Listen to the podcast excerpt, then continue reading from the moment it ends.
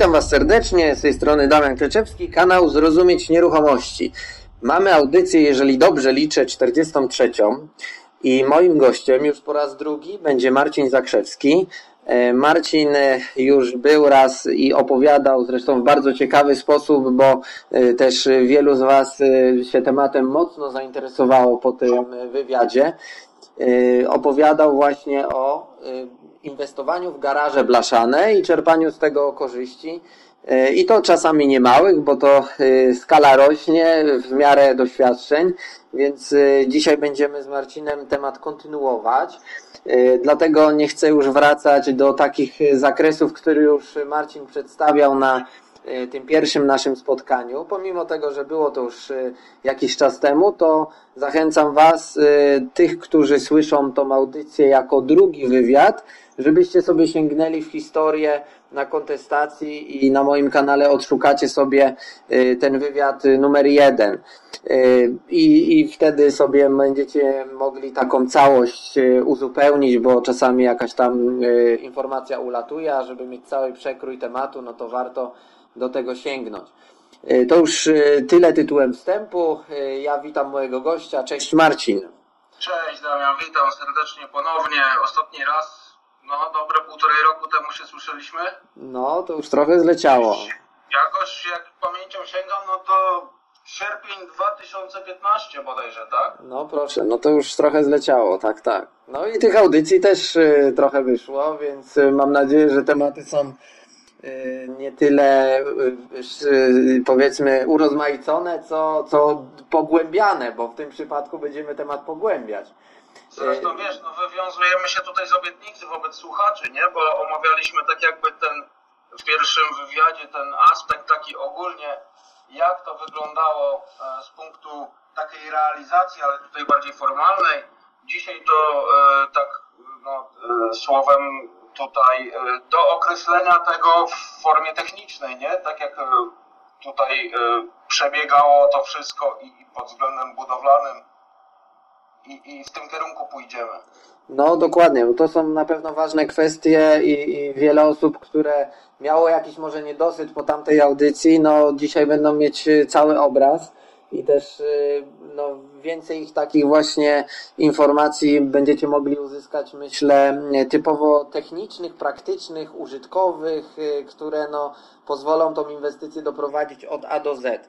Y, Marcinie, no właśnie jak ostatnio o tym podstawowym zakresie rozmawialiśmy, no temat stał się popularny, bo, bo wielu by chciało wchodzić w dość niskobudżetową, że tak powiem, inwestycję, jaką jest garaż blaszany, bo to może być jeden, dwa, trzy, kwestia tak naprawdę działki, kupna jej, czy tam dzierżawy.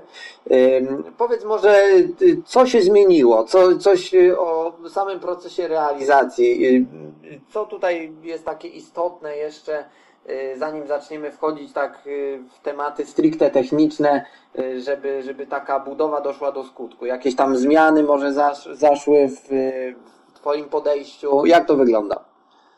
A, to znaczy, generalnie powiem Ci tak. E, w kwestii tak jakby tutaj zmian, to wszystko tak jakby reguluje prawo.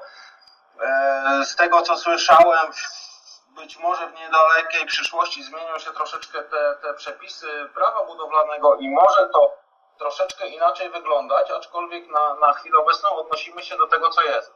Prawda? I tutaj też e, tak jakby moje przemyślenia do tego momentu e, są takie, że e, wiem w jaki sposób zrobić szybciej, co z czym połączyć, żeby po prostu ta inwestycja w jakiś e, taki e, no, sposób rosła dosyć, dosyć, wiesz, dosyć taki przystępny, no bo patrząc na, na całe zagadnienie, no to generalnie osoby gdzieś tam pośrednie, które przychodzą i patrzą tak jakby na tą działkę, no to dla nich to jest kwestia no, usypania jakichś tam dróg dojazdowych, wylania jakichś tam cementowych wylewek, tak? I postawienie jakiejś tam konstrukcji blaszanej. Nie ukrywajmy tutaj, że, że konstrukcja, prostota tak jakby garażu blaszanego no, jest porównywalna z budową cepa, tak? Czyli jakieś tam fragmenty metalu pospawane ze sobą, na to przychodzi połać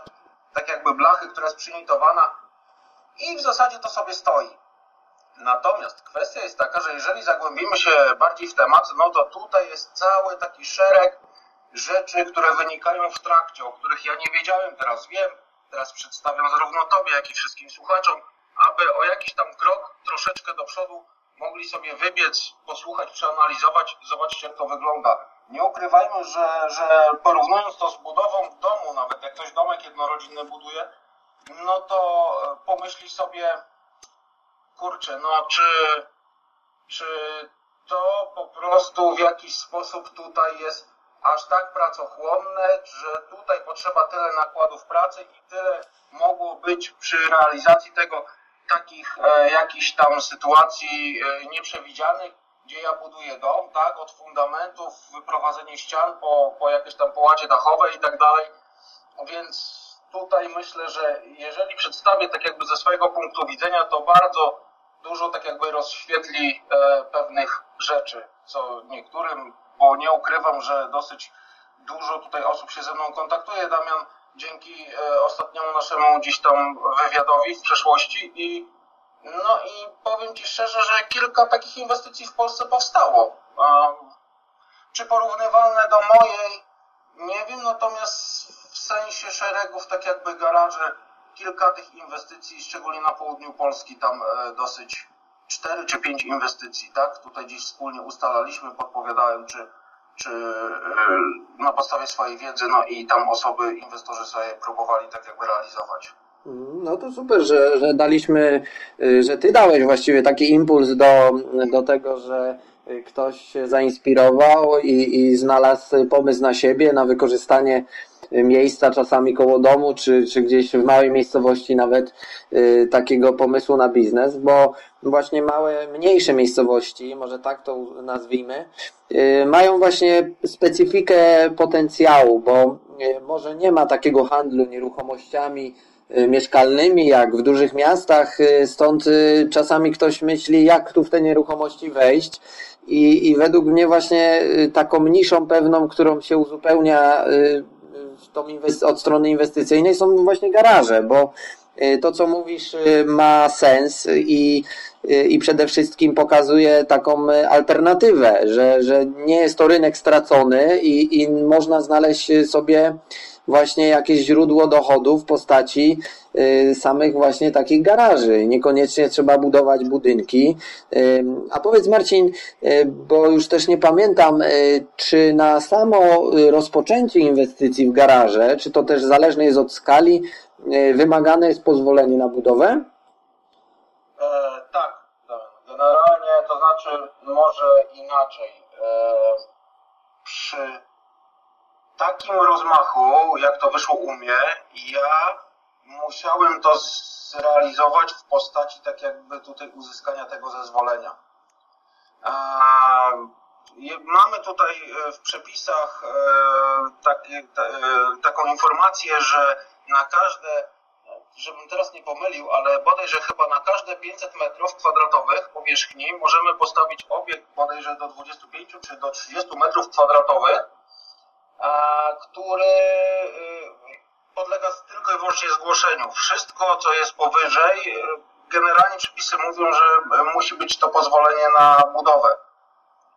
Tutaj, tak jak rozmawialiśmy w poprzednim wywiadzie, e, kwestia jest tego typu, uważam, że można by w różnym kierunku pójść, bo generalnie u mnie nazwa projektu nazy, y, y, tytuł projektu brzmiał e, Budowa garaży blaszanych.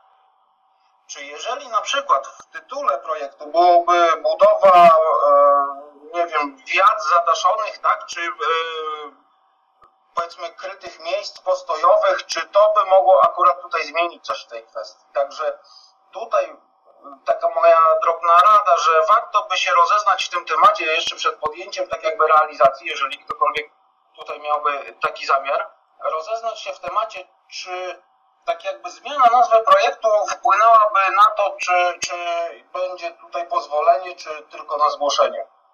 Obserwuję różne tutaj sytuacje, akurat ja obecnie mieszkam w Grudziądzu i, i, i też wynajmuję tego typu garaże, tak, tutaj na swoje potrzeby. No i z tego co widzę, porównując do mojej inwestycji, to bardzo moja inwestycja, a właściciela, od którego ja wynajmuję, bardzo się różnią tutaj te warunki.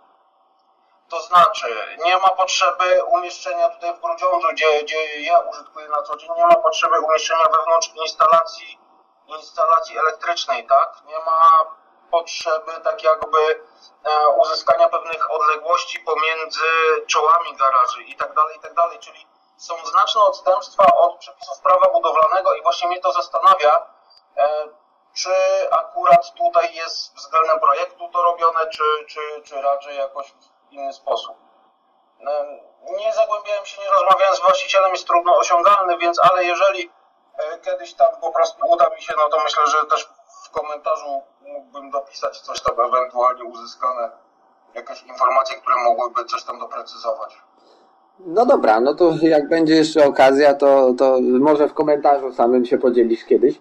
Natomiast y, sama kwestia takich warunków technicznych, y, to co y, dzisiaj ma być takim tematem przewodnim, to właśnie co inwestor musi zrealizować, jakie te przepisy spełnić, czy też wymogi, co warto, żeby było w takim garażu, żeby było też zgodne z przepisami, ale też żeby było komfortem dla najemcy.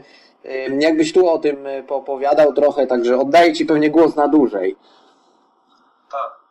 E, przede wszystkim e, realizując inwestycje, czy, czy mając gdzieś tam zamiar e, realizacji, musimy sobie zadać pytanie, co to jest garaż? I określenie garażu jest ściśle sprecyzowane w przepisach prawa budowlanego.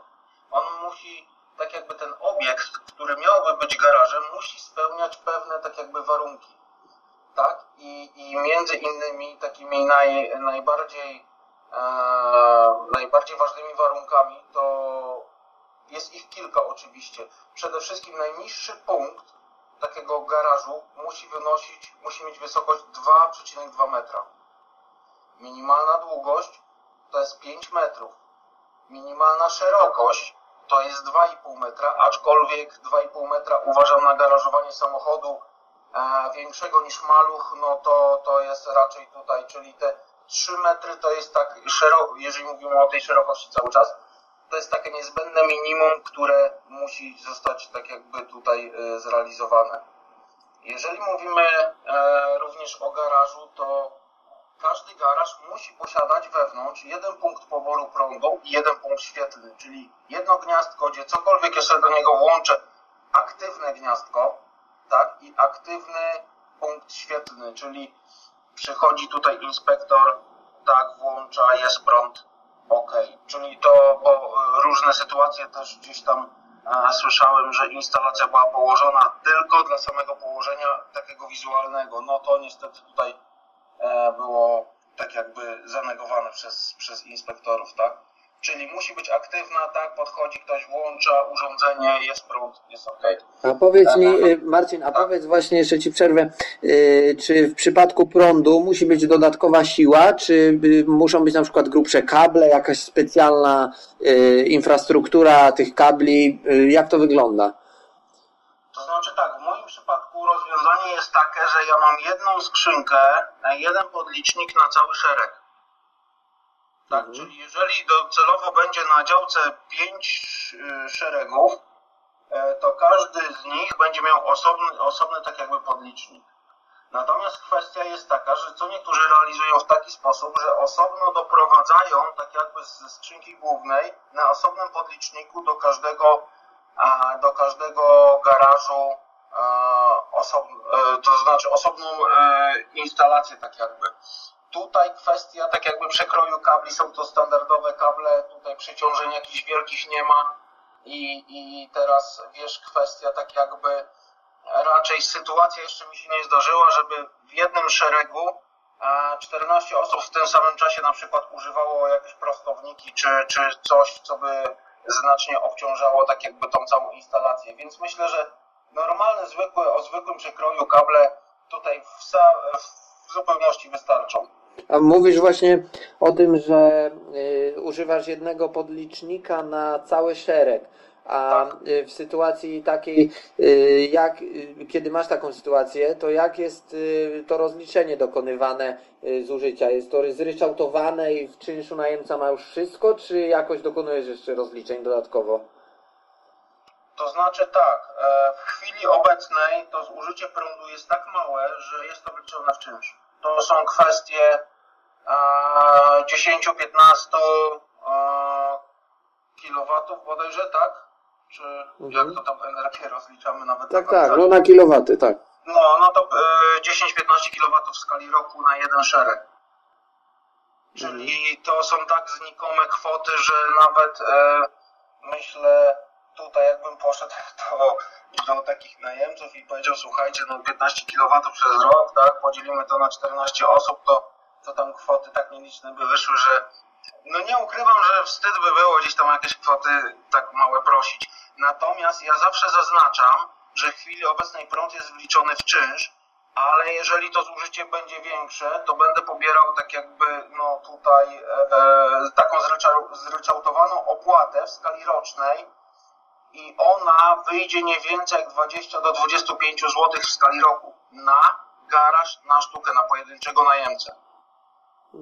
No tak, no to e, takie słuszne zabezpieczenie, żeby najemca też miał świadomość tego, że, że nie leci, że tak powiem, codziennie z odkurzaczem, e, z, z innymi tam sprzętami, które dość mocno pobierają ten prąd, a ktoś inny nie zużywa i potem e, każdy by musiał gdzieś tam e, być dotknięty tym. Dokładnie. E, A wracając do naszego tematu, Damian, tutaj jeszcze może odnośnie tych warunków. A,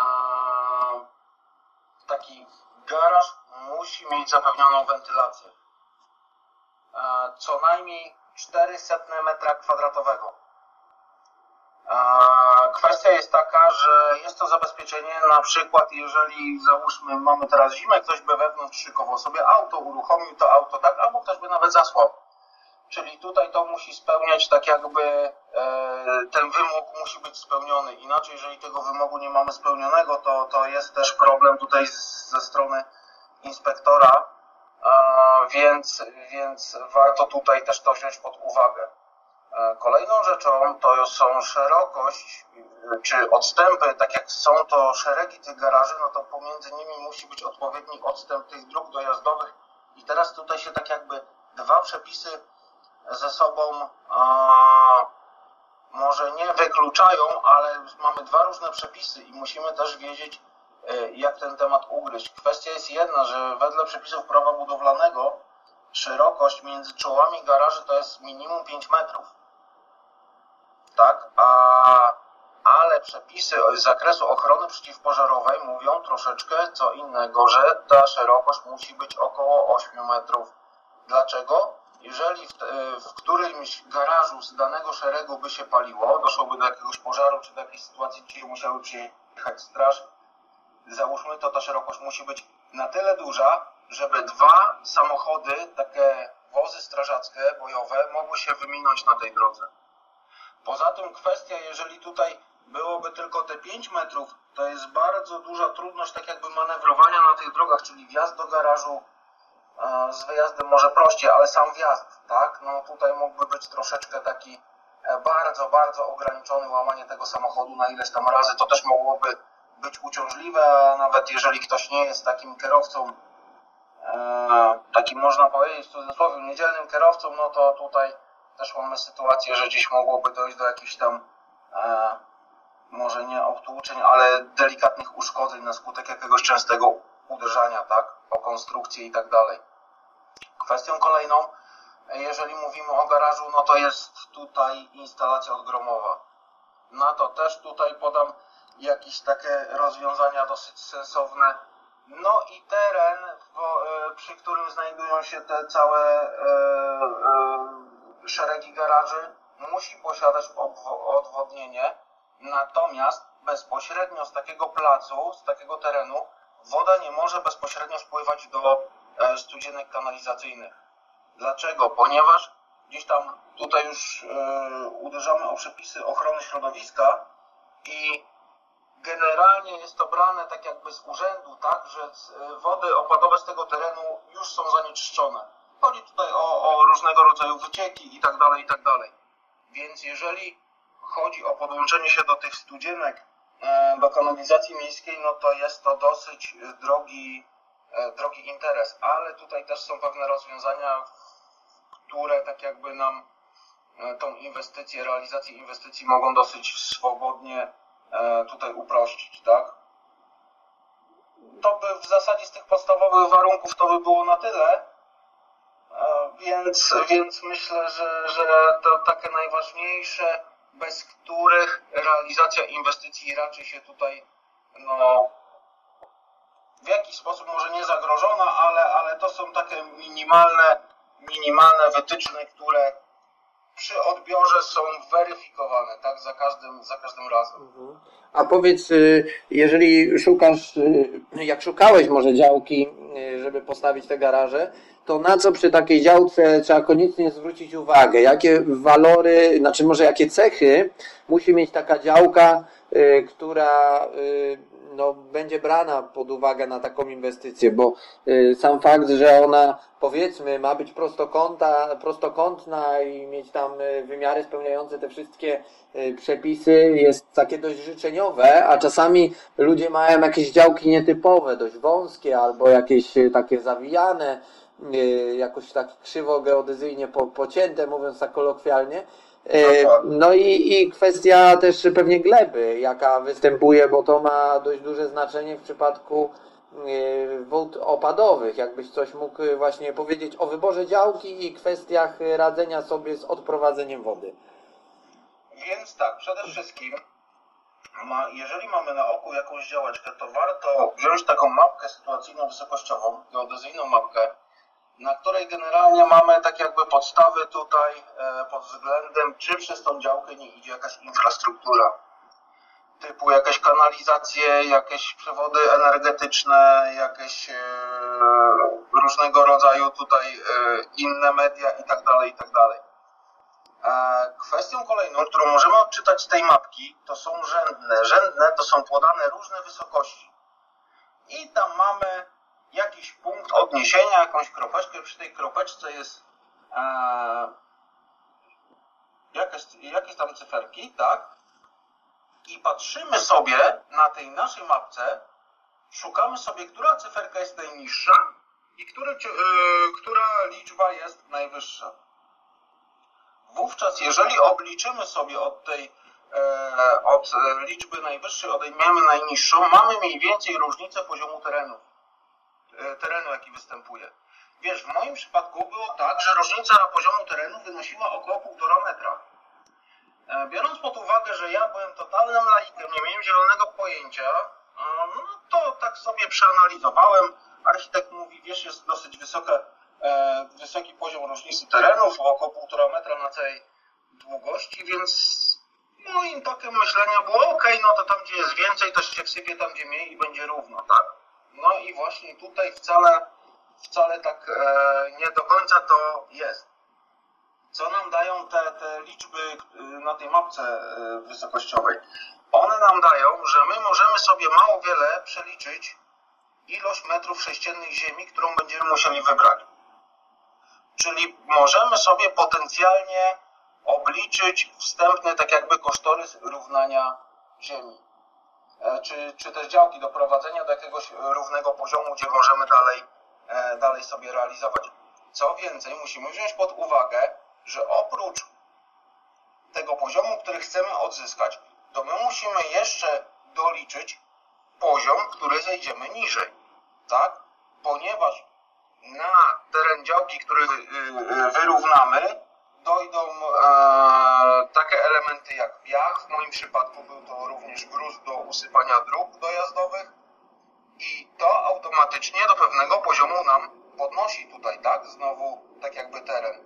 Więc to wszystko musimy tutaj sobie uwzględnić, a na podstawie tych cyfr możemy śmiało sobie przeliczyć. Oczywiście, no przelicznik wiadomo, no e, ktoś, kto, kto się profesjonalnie zajmuje, wie w jaki sposób, ale liczymy sobie powierzchnię działki, tak, poprzez e, różnicę tych, e, e, tych liczb i przyjmujemy sobie jakiś współczynnik dla ciężkości danej e, gleby. w moim przypadku akurat była to glina, bo to teren był bardzo gliniasty, więc tutaj kwestia była taka, że musieliśmy przyjąć około 2 ton na metr sześcienny. I szczerze mówiąc, e, ilość ziemi, którą wywieźliśmy, czyli tej gliny, do, żeby działkę wyrównać, wynosiła 3,5 tysiąca ton, a poprzez te przeliczenie pomyliliśmy się tylko o 300 ton. Także dosyć jest to skuteczny, skuteczny sposób. Co, co jeszcze, słuchaj, na co należy zwrócić uwagę? Na pewno na e, glebę, jaka jest. Ponieważ e, tutaj jest bardzo ważna rzecz. Myśmy podczas równania terenu natrafili na połacie piachu i można by było przy jakiejś tam e, tak jakby e, tutaj realizacji pomyśleć, czy nie warto by było wykopać tego piachu, a zasypać go gliną, którą uzyskaliśmy z równania.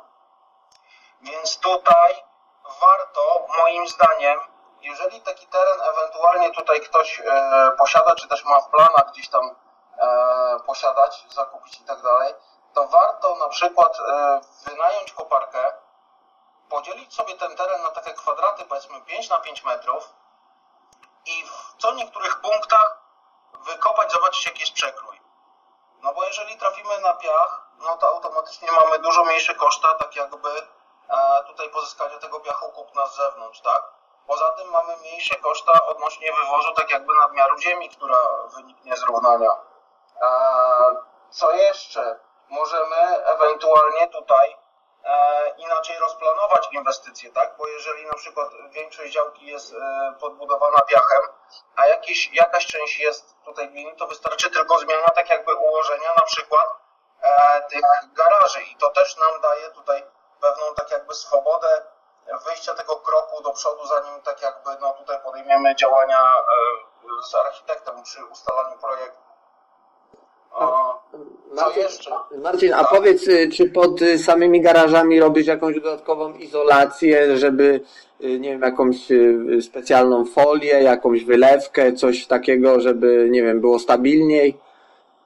E, Kwestia jest jedna. Jeżeli tutaj mamy e, na e, piachu, na podbudowie, z piachu e, lejemy tak jakby te posadzki betonowe, które pozwalają nam ustabilizować ten grunt, na których będą stawiane garaże.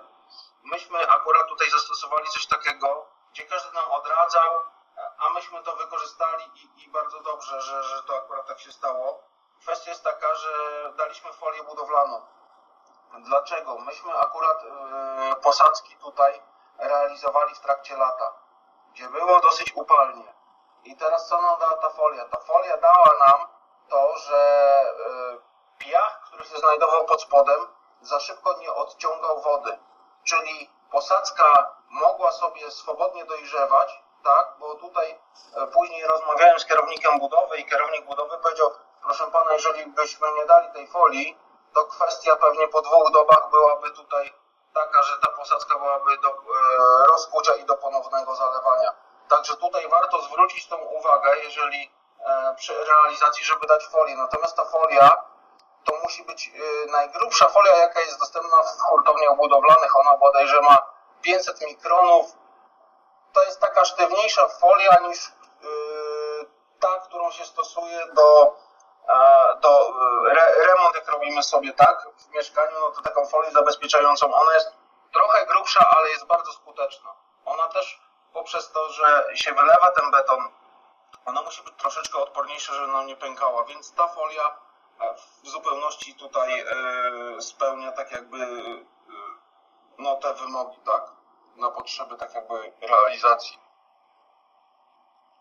A jakbyś coś więcej jeszcze powiedział o samej drodze takiej rozjazdowej, czy wjazdowej na działce i rozjazdowej do poszczególnych garaży, bo jak rozmawialiśmy wcześniej, to wspominałeś o takim y, rozwiązaniu stłucznia. Y, Jakbyś coś więcej mógł powiedzieć? Tak, dokładnie. Teren do, dojazdowy do garażu musi być w jakiś sposób ustabilizowany. Mamy do wyboru, wiadomo, na dzień dzisiejszy różnego rodzaju jakieś płyty ażurowe, czy też mamy jakieś kostki brukowe. W przypadku ustabilizowania jakąś kostką brukową, czy też tymi płytami, chociaż płyty ażurowe zależy jakie, czy one są pełne, czy, czy, e, czy to są te płyty z, z otworami. Natomiast kwestia jest taka, Jeżeli zrobimy powierzchnię twardą, nieprzepuszczalną, musimy mieć dostęp do odprowadzenia wód do kanalizacji. Czyli tutaj jest cały szereg rozprowadzenia kanalizacji, a przed samym wprowadzeniem tych wód z naszego terenu do kanalizacji musi być coś takiego jak odstojnik.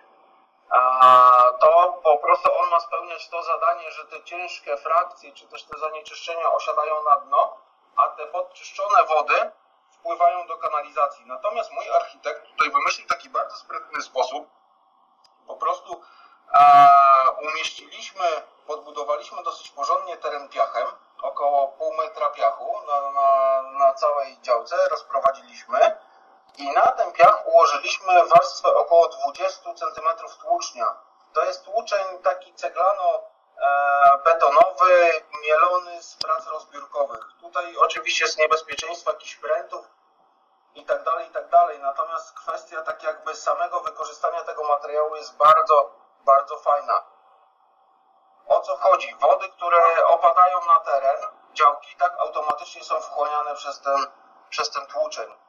Tylko, że trzeba tutaj jeszcze e, zastosować jedną bardzo ważną rzecz. Chodzi o zastosowanie tak zwanej geowłókniny. Myślę, że większość słuchaczy tutaj e, wie, co to jest geowłóknina. To jest taka jakby mata z takich poplątanych ze sobą włosków, która służy do stabilizacji gruntu. Ją się stosuje na skarpy, pod budowę autostrad i tak dalej. Czemu ona ma służyć? Po pierwsze, ona ma służyć temu, jeżeli mój teren, na, której, na którym realizuję inwestycje, jest gliniasty, na glinę przychodzi ileś centymetrów piasku, to pomiędzy tą glinę a piasek zastosowaliśmy tą matę właśnie z geowłókniny. Ona powoduje to, że po pierwsze, jeżeli gleba dostanie zbyt dużo wody, to ten piasek tak jakby nie miesza się z gliną. Jest bardzo stabilna. Patrz Damian, to ja już e, tam prawie 3 lata, 3 lata, tak, 3 lata, trzeci rok leci, kiedy inwestycja jest e, już e, po prostu no, ludzie wynajmują tak jakby te garaże i tam jeżdżą. Do tej pory nie zdarzyło mi się, żeby jakieś zapadliny, jakieś kolejne się tworzyły i, i, i różnego rodzaju jakieś nieprzyjemne sytuacje, tak? Czyli widać, że ta geowłóknina bardzo dobrze stabilizuje podłoże. Co więcej, ona daje coś takiego, że e, spełnia ten warunek tutaj nie e, braku potrzeby stosowania tak jakby tej e, kanalizacji, tak? Czyli woda opadowa, która opada na, na, na teren dróg dojazdowych, wsiąka z tymi zanieczyszczeniami, ale nie pozwala zanieczyścić gruntu, bo geowłóknina tak jakby skutecznie blokuje tutaj przedostawanie się tych wszystkich smarów, olejów i tak dalej do głębszych warstw gleby. Także jest to najprostsze rozwiązanie, naj, y, dosyć skuteczne i powiem szczerze, no najtańsze, tak? Bo um, u mnie gdzieś to w granicach 30, 20 paru do, do 30 zł za metr kwadratowy, gdzie przy kostce tak jakby no tutaj blokowe, jeżeli chciałbym za, za, zastosować, no to wiadomo jakie są koszta, tak? Czyli każdy metr, e, metr kwadratowy kostki to jest ileś metrów tak jakby tych dróg dojazdowych. No, Także tak to wygląda. No na pewno ciekawy katalizator y, do, do podłoża, bo y, pełni, pełni kilka funkcji.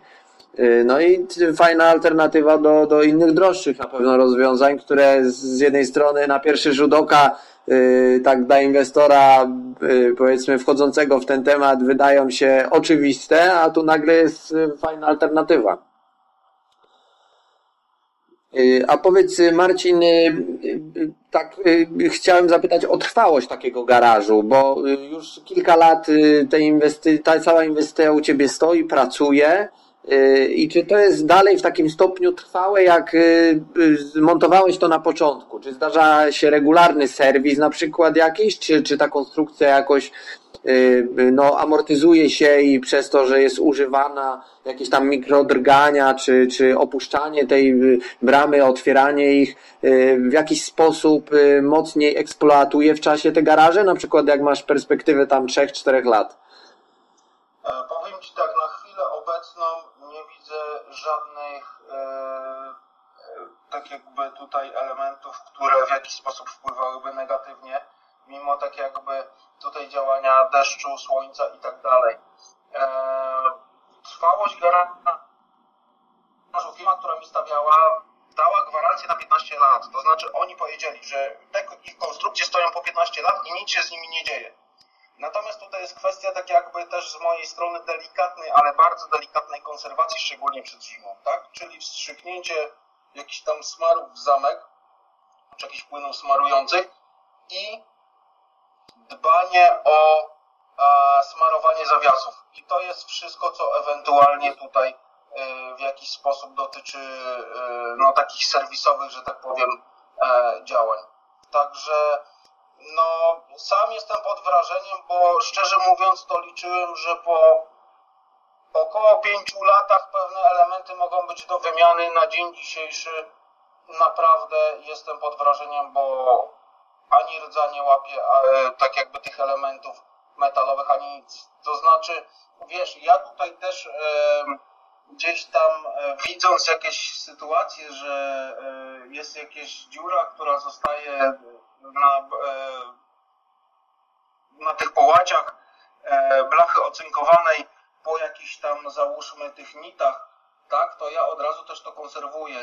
Suchym cynkiem, jasnym cynkiem, tak, taki cynk wpłynie w sprayu, to jest taki środek, który dosyć, dosyć skutecznie, dosyć fajnie, tak jakby nam tutaj ewentualnie te elementy, no bo nie ukrywajmy Damian, że tutaj każdy z najemców też tam e, ktoś potrafi jakąś dziurkę wywiercić, bo gdzieś tam jakiś wieszak potrzebuje i tak dalej, i tak dalej, aczkolwiek na samym początku to jest mówione, że te konstrukcje nie powinny być naruszalne z racji tak jakby swojej a tutaj e, one tak stoją i żeby tutaj nie było montażu, ale no nie, nie czegokolwiek, ale nie każdy w jakiś sposób tam się do tego stosuje. Tak więc jakieś delikatne dziurki czasami gdzieś tam występują i to warto konserwować, czy jakimś silikonem, czy, czy właśnie jakimś takim sprayem, e, cynkiem w sprayu.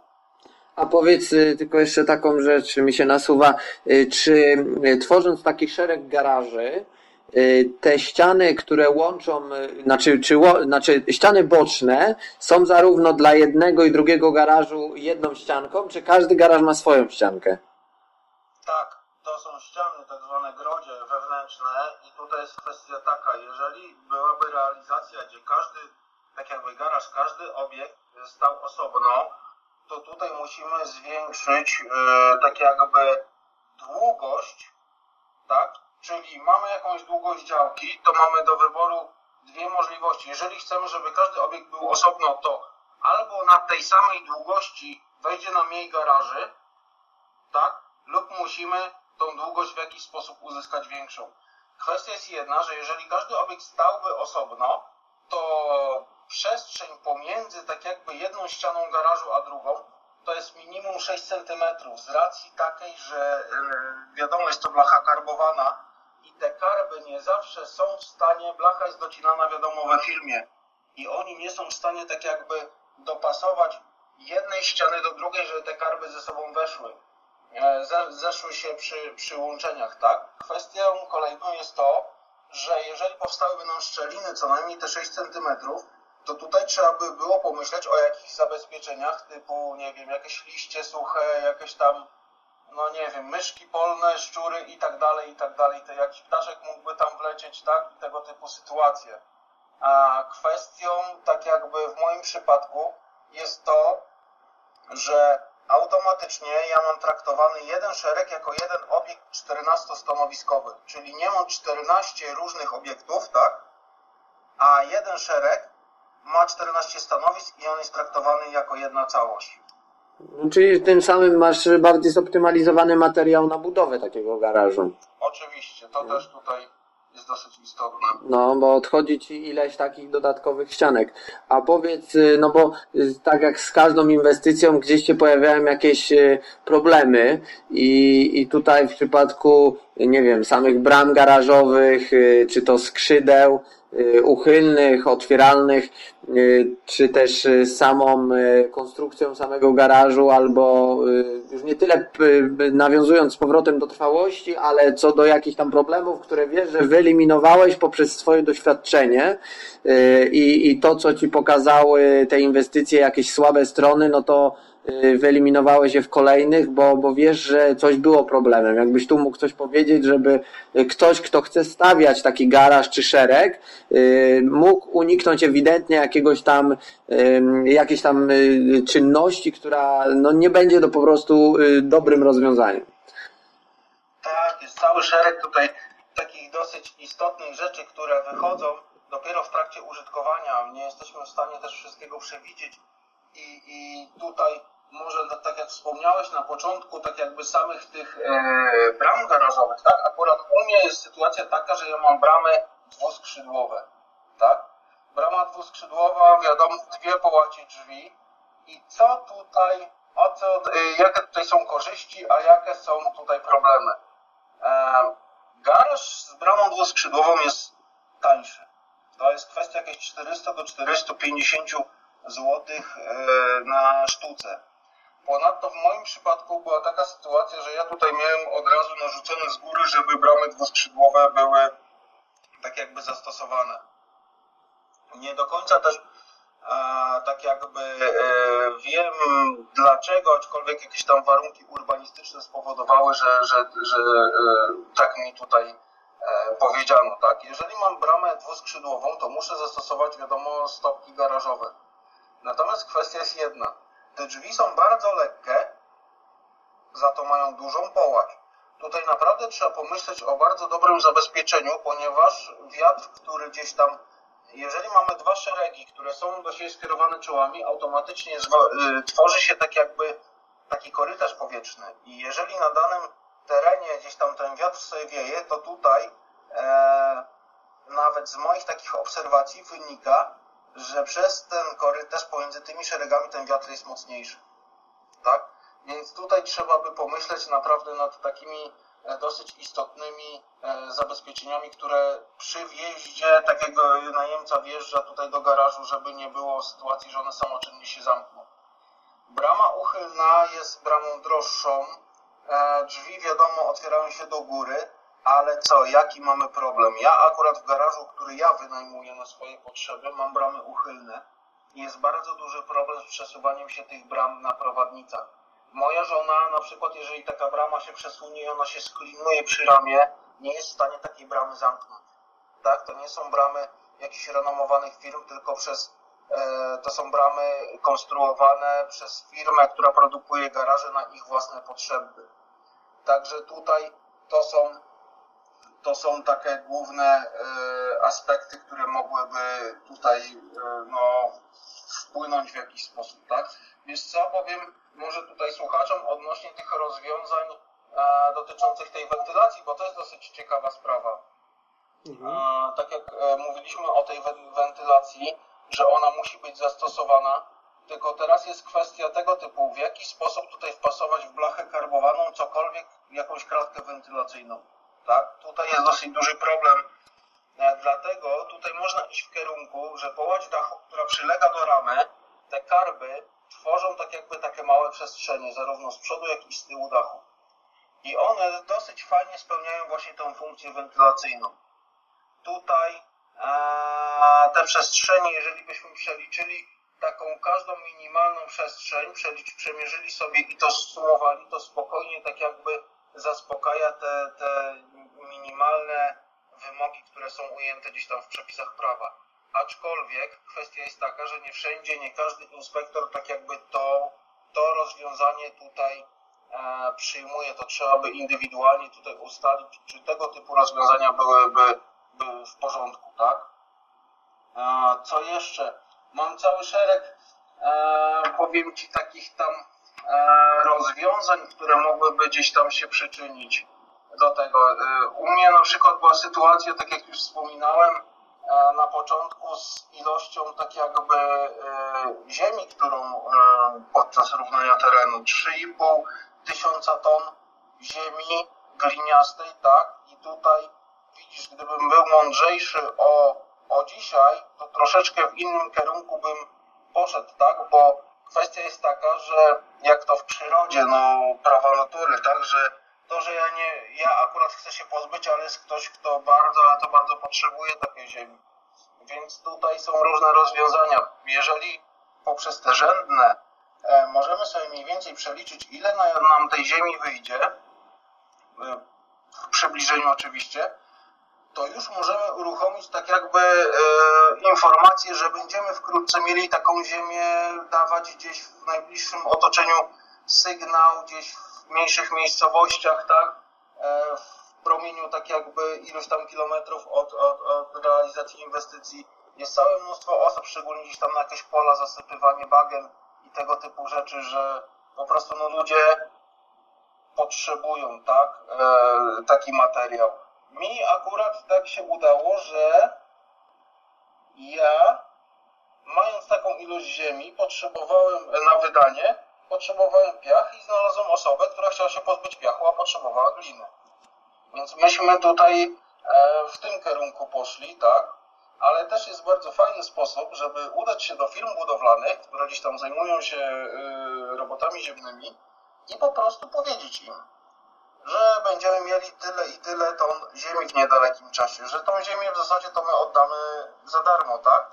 E, Pan, jeżeli będzie tam słyszał, że ktoś chciałby tą ziemię, potrzebował, to śmiało proszę sobie brać w ilościach, jakie tylko chcecie, tutaj i proszę sobie tam swobodnie rozdysponować. To jest bardzo dobry sposób i bardzo e, do, po realizacji tak jakby mojej budowy, tak, po e, tak jakby rozgospodarowaniu, że tak powiem, tej ziemi, okazało się, że coraz więcej ludzi zaczęło się zgłaszać i czy miałbym jeszcze kilka wywrotek ziemi, bo tam gdzieś byłaby jakaś potrzeba. Czyli sygnał idzie i, i odbiór też tak jakby jest e, no tutaj dosyć taki sensowny, tak? Że, że możemy się tego pozbyć w zasadzie za minimum kosztów.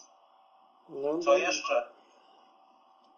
A, ważną rzeczą jest to, że jeżeli wylewamy płyty betonowe, żeby sobie zweryfikować, gdzie mamy dostęp do wody. Jak wiadomo, świeży beton potrzebuje, tak, e, potrzebuje dużych ilości wody. No i u mnie była taka sytuacja, że ja tego nie zweryfikowałem. Dopiero jak beton jak beton e, wylaliśmy, zrobiliśmy te posadzki, miało dojść do pierwszego tak jakby dostarczenia tej wody, tak żeby ta posadzka się swobodnie dojrzała. Okazało się, że nie mamy dostępu do wody, więc tą wodę woziliśmy e, tutaj dzięki, dzięki pomocy mojego taty, woziliśmy w beczkach, może nie w beczkach, ale w takich e, pojemnikach, które mają objętości 1 metr sześcienny, tak? Kilka razy dziennie po kilka takich pojemników woziliśmy i nalewaliśmy tutaj sobie e, tą wodę e, na, te posadzki. Mając gdzieś tam e, dostęp do źródła typu hydrant, czy gdzieś z jakimś sąsiadem się porozumieć, no ten problem mamy tutaj z głowy. A co jeszcze? Tak, Damian, coś chciałbyś? Y, Nie, nie, no słuchamy, Okej. słuchamy. Ważną rzeczą jest to, że jeżeli na tej mapce sytuacyjno-wysokościowej z- zweryfikujemy sobie, że prawdopodobnie może gdzieś tam się znajdować jakaś e, infrastruktura, typu jakieś przewody, jakieś e, węzły, może nie węzły, ale jakieś e, przewody energetyczne, kanalizacyjne i tak dalej, wziąć po prostu łopatę i gdzieś w pobliżu wykopać, zobaczyć na jakiej głębokości to się znajduje to też bardzo dużo nam ułatwi, bo może być sytuacja, że e, my gdzieś tam mamy się zaniżyć do pewnego poziomu, tak, e, równając działkę, a się nagle okazuje, że nie mamy możliwości, bo gdzieś tam idzie nam przewód jakiś właśnie zasilający, czy, czy też z wodą, czy, czy odprowadzający kanalizację i tak dalej, i tak dalej. Czyli weryfikując, gdzie ewentualnie tutaj, na jakiej głębokości jest ten przewód, czy, czy, czy też ta cała infrastruktura, tutaj możemy całkiem swobodnie sobie dostosować tak jakby projekt, y, wytyczne w projekcie do, do warunków istniejących. No bo teraz gorzej jak jest sytuacja, kiedy masz już projekt, kiedy masz pewne wytyczne, musisz realizować zgodnie z tym projektem, a się okazuje, że e, idzie jakiś przewód i teraz ty się zgłaszasz do firmy, a firma mu e, powie, proszę pana, oczywiście my zezwalamy tutaj na, na, na to, żeby on panu nie przeszkadzał, ale wszelkie prace poczynione na, nie wiem, na e, puszczenie tego przewodu w innym kierunku, czy, czy na zagłębienie, no to koszta są po pana stronie, tak? Czyli tutaj też to nam pozwala tak jakby zweryfikować. A pamiętajcie tutaj, yy, drodzy słuchacze, że jeżeli byście realizowali inwestycje, bądźcie odporni na jedną taką bardzo fajną rzecz. Każdy, kto przychodzi na, na działkę podczas e, realizacji inwestycji, zawsze przyglądając się oczywiście, zawsze weryfikuje, a bo by pan zrobił w ten i w ten sposób, bo by było ładnie. To jest takie słowo klucz, to realizowanie inwestycji, żeby było ładnie, tak? E, kwestia jest jedna, ładnie to sobie w koło domu mogę zrobić na swój użytek, natomiast jeżeli coś tutaj robimy w kwestii e, tak jakby wynajmu, ma być w miarę porządnie i ma być w miarę schludnie zrobione i trwale, tak? Bo teraz słuchaj, Damian, jeżeli robię wjazd na działkę e, pokryty kostką brukową, tak, i mam do wyboru krawężniki, które są e, w łuku lub krawężniki proste. Wyokrąglenia tak jakby tego wjazdu mają być około 5 metrów, tak, czyli promienie łuki, łuki tych wjazdów, no to koszt takiego krawężnika, e, który jest już wyprofilowany w łuk jest dużo droższy, tak. Generalnie e, tak się zastanawiając, no to czym mi tutaj, czy krawężnik, który jest e, wyprofilowany w łuk, przyciągnie więcej najemców, czy najemca będzie zwracał, czy, czy tam jest łuk, czy jest prosto i, i powie nie, od pana nie, no niestety nie mogę wynająć, bo pan nie ma takiego, takiego krawężnika, tak? Ale kwestia jest tutaj właśnie tego słowa klucza, proszę pana, bo tak będzie ładnie tak? Czyli tutaj bądźcie odporni na to, na, na, na właśnie na, na to e, słówko i, i, i realizujcie sobie wedle waszego uznania, tak? Schludnie, ład, y, może nie ładnie, ale schludnie, e, w miarę praktycznie i to jest ten cały klucz do sukcesu. No dokładnie, bo wiesz co, ja też podobną, podobnie zauważam to w mieszkaniówce, że Y, najemca jak szuka czegoś, pasuje mu lokalizacja, to ja nawet wynajmowałem kawalerki czy pokoje na etapie remontu tego mieszkania, kiedy tam nic nie było tak naprawdę i, i człowiek dostawał wizję tego, jak będzie wyglądać. Ja mu pokazywałem lokal obok albo pokój obok, w mieszka w bloku obok i, i widział jak, jak to będzie wyglądać, a już to mu wystarczało, bo on chciał miejscówkę już mieć zaklepaną na ileś czasu do przodu. Miał wtedy wybór, bo y, niektóre osoby po prostu muszą mieć faktycznie y, skończoną inwestycję, ale mają wtedy ograniczony wybór. To tak samo jest z inwestycjami deweloperskimi, jak y, deweloper najlepsze lokale sprzeda na etapie projektu, a później jak ten, co chce dostać, że tak powiem, namacalny lokal, no to już ma ten wybór bardzo ograniczony. Tak samo tutaj, e, tak jak mówisz, przy garażach, e, za to najemca nam nie zapłaci. Najemca zapłaci za funkcję, za to, że ma dach, ten samochód nad sobą, że nie jest zaśnieżony i, I to jest na pewno y, atut, y, co, co przyciąga jakby ta funkcja, a nie, nie tak jak teren. Teren ma właśnie być schludny, nie ma być y, jakieś, wiesz, tam skupisko pewnie gratów, jakieś śmieci, nie ma śmierdzieć, te rzeczy, które mogą zniechęcać najemców, a wszystko inne jest drugorzędne i właśnie początkujący inwestor często chce zbyt dużo uwagi poświęcić właśnie wykończeniu, i przez to rozwleka inwestycje bądź przesadza z jej kosztami, a w konsekwencji e, jest to tak naprawdę jakaś nauka, z której później wyciąga bądź nie wniosek, ale e, w dużej mierze jest to blokowanie, że tak powiem, tego, co już by mogło pracować, a, a nie pracuje na dany moment, bo, bo chcemy gdzieś tam jeszcze dopieścić, jeszcze trochę, jeszcze trochę i tak sobie sami, że tak powiem, przeciągamy to. A powiedz Marcin, jak tak z Twojej perspektywy stawiałeś y, w różnym czasie te garaże, to y, jakbyś przypomniał, ile kosztowało Cię postawienie pierwszego garażu, takiego, w którym popełniłeś jakieś tam błędy, y, które później stopniowo eliminowałeś, a ile Cię kosztuje postawienie garażu dzisiaj? To znaczy, wiesz co, powiem Ci tak, generalnie koszta tak jakby postawienia szeregu są bardzo porównywalne. Natomiast e, tutaj kwestia tak jakby szybkości dostosowania go do uzyskania tego e, odbioru częściowego. Co każdy szereg, tak jakby położenie instalacji elektrycznej, dostosowanie, tak jakby montaż, tak jakby tych stopek garażowych, tego wszystkiego, tych wszystkich rzeczy, które musisz zrobić, e, podłączenie do, do skrzynki, do podlicznika i tak dalej, i tak dalej, i zawsze dużo szybciej e, trwa, tak? Przy pierwszym garażu, ja pamiętam dostosowanie go do, do potrzeb przy pierwszym szeregu, to gdzieś trwało około 3 tygodnie. Przy drugim szeregu gdzieś w granicach 10 dni, tak?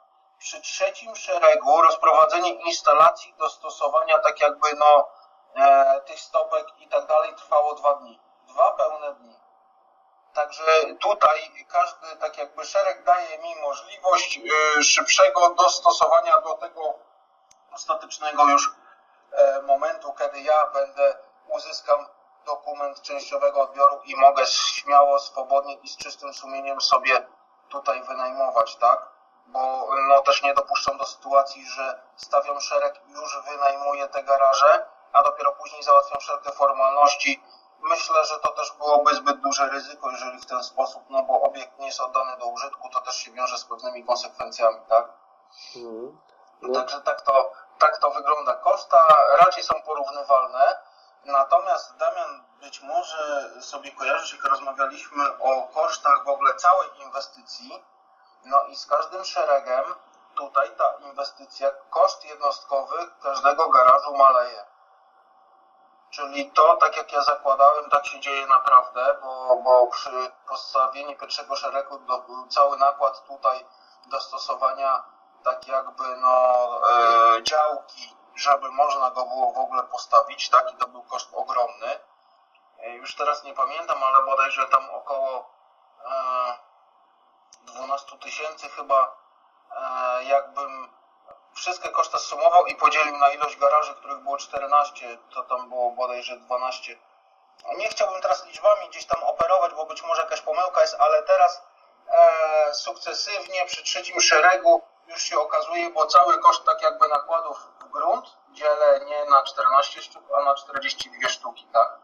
I automatycznie e, robi się dosyć fajny przelicznik, dosyć fajna stopa zwrotu i, i, i tak dosyć bardzo sensownie to zaczyna wychodzić tutaj w tych kwestiach. A jaki metraż ma ta działka, na której tyle szeregów już stoi? 3000 metrów kwadratowych, z czego 750 metrów to są te tereny czynne biologicznie. 25% powierzchni działki to muszą być tereny czynne, czy, y, bio, czynne biologicznie i, i, i tutaj no nie ma możliwości, ale wiadomo to, to jakieś kwestie tutaj jakichś trawniczków, E, w koło tej działki i tak dalej, i tak dalej. To też dosyć ważną funkcję spełnia wbrew pozorom, bo te tereny czynne biologicznie, no one pozwalają też e, tak jakby na przyjęcie no, części wody, wód opadowych, czy też roztopowych, jeżeli chodzi o, o jakąś tam porę zimową. Mhm. No na pewno. Tak... Mhm. A powiedz y, y, taką rzecz, no bo y, powiedzmy, że już mamy ten garaż, czy ten szereg, i teraz no, tym odbiorcą y, końcowym y, ma być nasz klient. I jak ostatnio rozmawialiśmy, też y, może coś tam wspominałeś o tych sposobach poszukiwania tych klientów. Czy może udoskonaliłeś jakoś swoje metody na ich zdobycie i jest coś, co warto by było tutaj powiedzieć i, i też ktoś, kto chce sobie taki szereg postawić, łatwiej będzie miał ze znalezieniem nabywcy na taki garaż.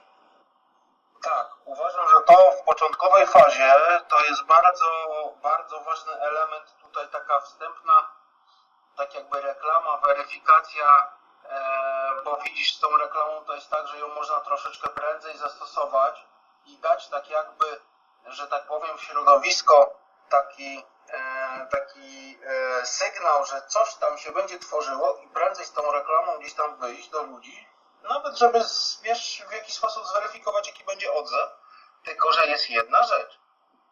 E, ja tak postąpiłem, powiem szczerze, i e, kwestia była taka, że odzew był bardzo nikły. E, pierwszym takim elementem, który gdzieś tam ja sobie tutaj zacząłem reklamować tą całą inwestycję, to były ulotki do skrzynek. E, po pierwsze, ulotki do skrzynek raczej nie spełniają swojej roli. Tak? Po drugie, ja z dobre 3-4 miesiące przed wbiciem pierwszej łopaty już puściłem taką, taki sygnał, że coś takiego będzie się działo. No i na 2000 ulotek miałem odzew w postaci 15, może 20 telefonów. Dlaczego był tak mały odzew, to się dopiero później okazało, jak ja już zrealizowałem, e, już pierwszy, pierwszych najemców miałem, ponieważ ludzie szli w miejsce, które było wskazane w ulotce, tam się nic nie działo. I tak ustali sobie i popatrzyli i powiedzieli, tu, no nie, no, no to raczej jakoś ja sobie nie wyobrażam, że tutaj cokolwiek było, tak? Czyli widzisz, jeżeli na przykład rozpocząłbym etap budowy i, i te ulotki w jakiś sposób e, tutaj e, ludziom e, dostarczył, to podejrzewam, że duża większość z nich by poszła zobaczyć, no tak, o, dzieje się, tak, okej, okay, no tutaj a spróbuję, a dowiem się może na jakich warunkach i tak dalej, i tak dalej, tak? Natomiast, tak jak już przed chwileczką wspomniałem, ulotki do skrzynek niekoniecznie. Tutaj musimy trafiać w konkretnego, tak jakby już potencjalnie zainteresowanego klienta, czyli najlepiej na samochody. Ale tutaj też musimy uważać na pewną rzecz. Jeżeli dajemy na samochody, to musimy wybrać taką porę, gdzie mamy raczej pewność, że nie będzie jakichś tam deszcz, deszczów e, i, i, czy jakiejś takiej bardzo wilgotnej pogody, tak? Ponieważ mogą być sytuacje, że te ulotki gdzieś tam przylgną do szyby, później jakieś tam telefony mamy z pretensjami, że czy też telefony tutaj bardzo ostrożnie. Ja po prostu zrobiłem, nie wkładałem je za wycieraczki, tylko po prostu e, gumki, recepturki E, montowałem e, dziurkaczem, robiłem dziurkę w ulotce, tak gumkę, recepturkę zawieszałem na lusterka. Ponieważ tak, uważam, że i to na lusterka po stronie kierowcy. Dlaczego? Ponieważ za wycieraczkę ktoś może mieć pretensje, że mu w jakiś sposób uszkodziłem tą wycieraczkę. Po drugie też widziałem, że na przykład za tylną szybą, gdzie samochody w jakiś sposób stały przy płocie, gdzie nie było możliwości dojść z przodu, żeby na przednią szybę zaczepić to za tylną szybą, to na przykład takie ulotki tam ze 3-4 dni po prostu za tą szybą tkwiły, mimo że ja wiedziałem, że ten samochód jeździ bez to mojego znajomego, tak? Natomiast e, tutaj, jeżeli chodzi o samą formę reklamy, to my się odnosimy do rynku lokalnego. I tutaj musimy tak jakby się skupić na tych możliwościach, które daje nam, można powiedzieć, dana miejscowość. O, tak najlepiej będzie to doprecyzować. Mamy różnego rodzaju telewizje kablowe, mamy różnego rodzaju takie e, być może jakieś e, strony tak, tych miejscowości z różnymi ogłoszeniami. Tutaj by trzeba było w tym kierunku iść jakaś lokalna prasa, czasami się pojawiają jakieś gazetki, e, takie tam z bieżącymi tutaj informacjami z danego miasta czy tam gminy i tutaj właśnie warto gdzieś tam ze 3-4 zdania wykupić taką reklamę i, i umieścić, że coś takiego będzie. Natomiast bardzo fajną rzeczą w telewizji kablowej są takie pro, programy planszowe.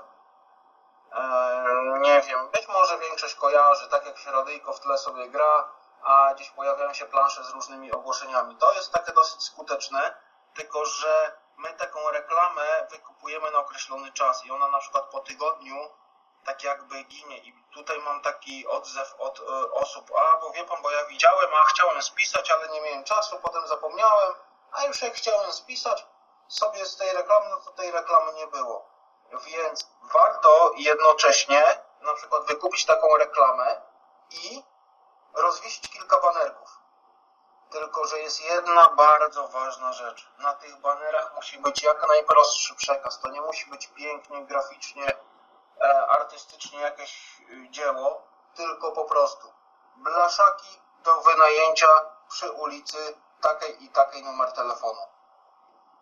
Tak? I to tak jakby tutaj, jeżeli jest, e, wiadomo, w tym programie planszowym, no może być to jakoś ładniej tutaj zrobione, bo to wiadomo, jakieś takie ogłoszenie, które przyciąga wzrok, a tutaj banery tak jakby pozwalają nam na, na podtrzymanie tak jakby tego kontaktu lub ewentualne zlokalizowanie tutaj miejsca, gdzie, gdzie, gdzie, ta, gdzie te garaże są do wynajęcia i czy ktoś może sobie iść tam spacerując, czy, czy gdzieś tam podjechać autem, zobaczyć jak to wygląda.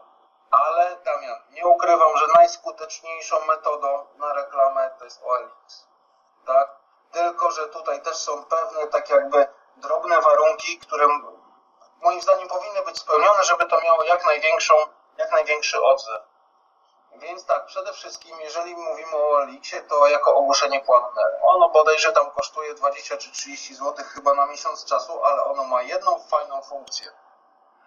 Ono od momentu tak jakby dania ogłoszenia, czyli dzisiaj mamy, e, co dziś mamy, czwartek, tak? Tak, drugi luty. Jeżeli ja dziś, jeżeli ja dziś o godzinie 19 umieszczę ogłoszenie, to co czwartek płatne, zaznaczam płatne, to co czwartek przez najbliższe 4 tygodnie o godzinie 19 ono będzie się tak jakby automatycznie odświeżało. I to jest właśnie bardzo fajne, tylko tutaj musimy zweryfikować tak jakby moment aktywacji tego ogłoszenia. I najbardziej skuteczną tak jakby rzeczą to jest piątek bardzo rano lub piątek w nocy lub sobota bardzo rano. Godzina czwarta, piąta, wiadomo, ktoś powie, a sobota, tak, a ja mam o czwartej gdzieś tam aktywować ogłoszenie. Można to zrobić w piątek, bardzo późną nocą, ponieważ e, e, co piątek, czyli tak, w sobotę rano, gdzie większość ludzi tak jakby odpoczywa, tak, wstaje rano, jakaś kawka, komputer, a zobaczy coś na OLX-ie, automatycznie nasze ogłoszenie co sobotę będzie tak jakby w czołówce tych ogłoszeń. I jesteśmy przez 4 tygodnie, co tydzień na bieżąco i wówczas ja tutaj poprzez zastosowanie tak jakby tych aktywacji miałem największy odzew tutaj, jeżeli chodzi o, o pozyskanie najemców. No na pewno Elix się sprawdza, bo ja mam tak samo bardzo dobre doświadczenia z y, OLX-em właśnie na mieszkaniach i to jest właściwie jedyny kanał, który na tą chwilę używam do promocji i jest y, i nie zawodzi. Po prostu jest, jest to bardzo popularny serwis ogłoszeniowy i, i tak jak mówisz, ogłoszenia płatne względem y, tracenia czasu na ich odświeżanie regularne czy też pilnowanie tego mija się z celem. 20 zł to nie jest dużo, a inwestycja zaczyna pracować po podpisaniu z najemcą y, umowa rok lub dłużej, więc to się bardzo szybko zwraca i to nie są żadne koszty. Tym bardziej, y, kiedy Y, ty pewnie masz, y, powiedzmy, wolnych przykładowo 10 garaży, to dajesz jedno ogłoszenie za 20 zł, a obsadzasz 10, 10 y, garaży, więc tym bardziej nie dajesz 10 różnych ogłoszeń na to samo przecież. No.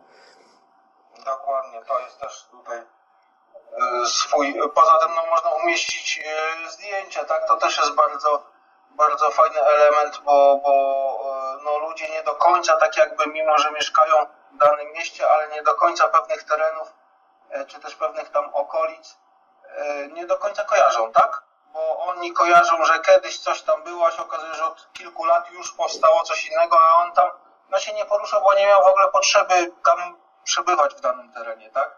I to też tutaj jest, że, że te zdjęcia ze wskazaniem ulicy i tak dalej, i tak dalej, e, ludzie też wizualnie widzą, jak to mniej więcej może wyglądać, czyli idą na miejsce i nie idą tak jakby w nieznane, mają już pewną tak jakby pewien zarys w głowie i, i, i też e, no, budzi większe zainteresowanie. E, tu wiesz, to mi się tak nasuwa tak humorystycznie bardzo już na sam koniec. Yy, takie ogłoszenie, żeby zrobić może, yy, oczywiście to ja mówię jako żart, że dajemy dwa zdjęcia. Jedno samochód jest w garażu, a drugie jest zasypany śniegiem i dajemy w treści, jeżeli nie chcesz, żeby tak było u ciebie, wynajmij garaż.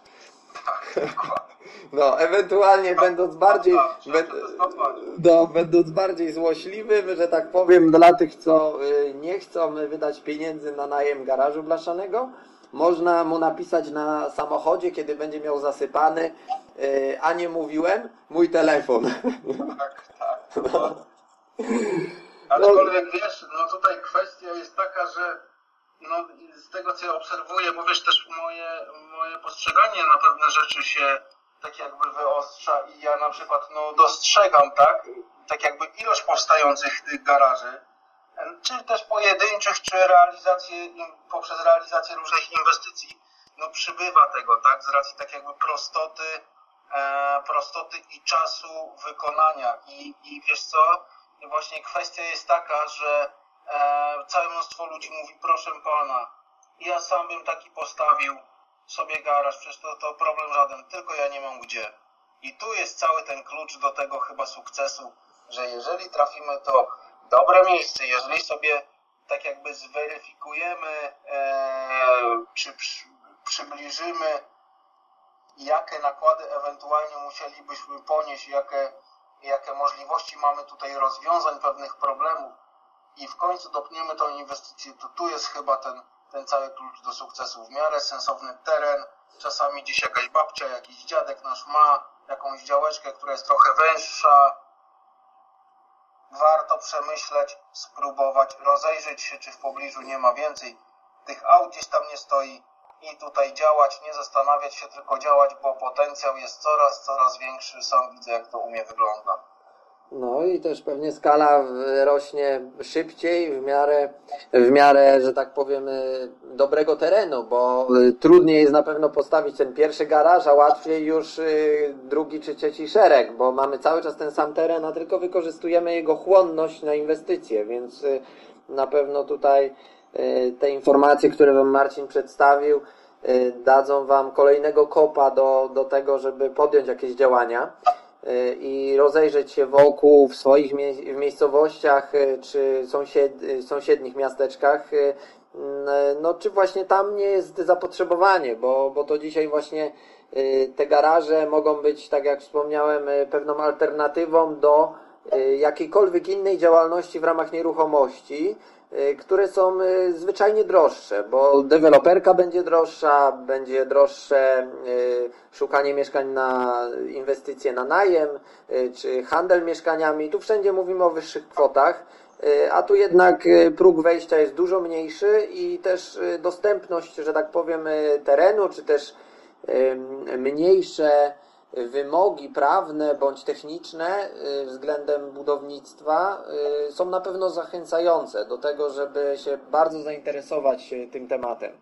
Dzięki Marcin za, za ten Twój wy, wywód, te Twoje ważne wskazówki, które no na pewno są bardzo, bardzo cenne dla osób, które tym tematem się interesują i, i będą Ci bardzo wdzięczne że tak skrupulatnie i merytorycznie bardzo się podzieliłeś y, wiedzą. Y, I jak ktoś będzie miał pytania z Was, to zachęcam, zadawajcie je pod audycją.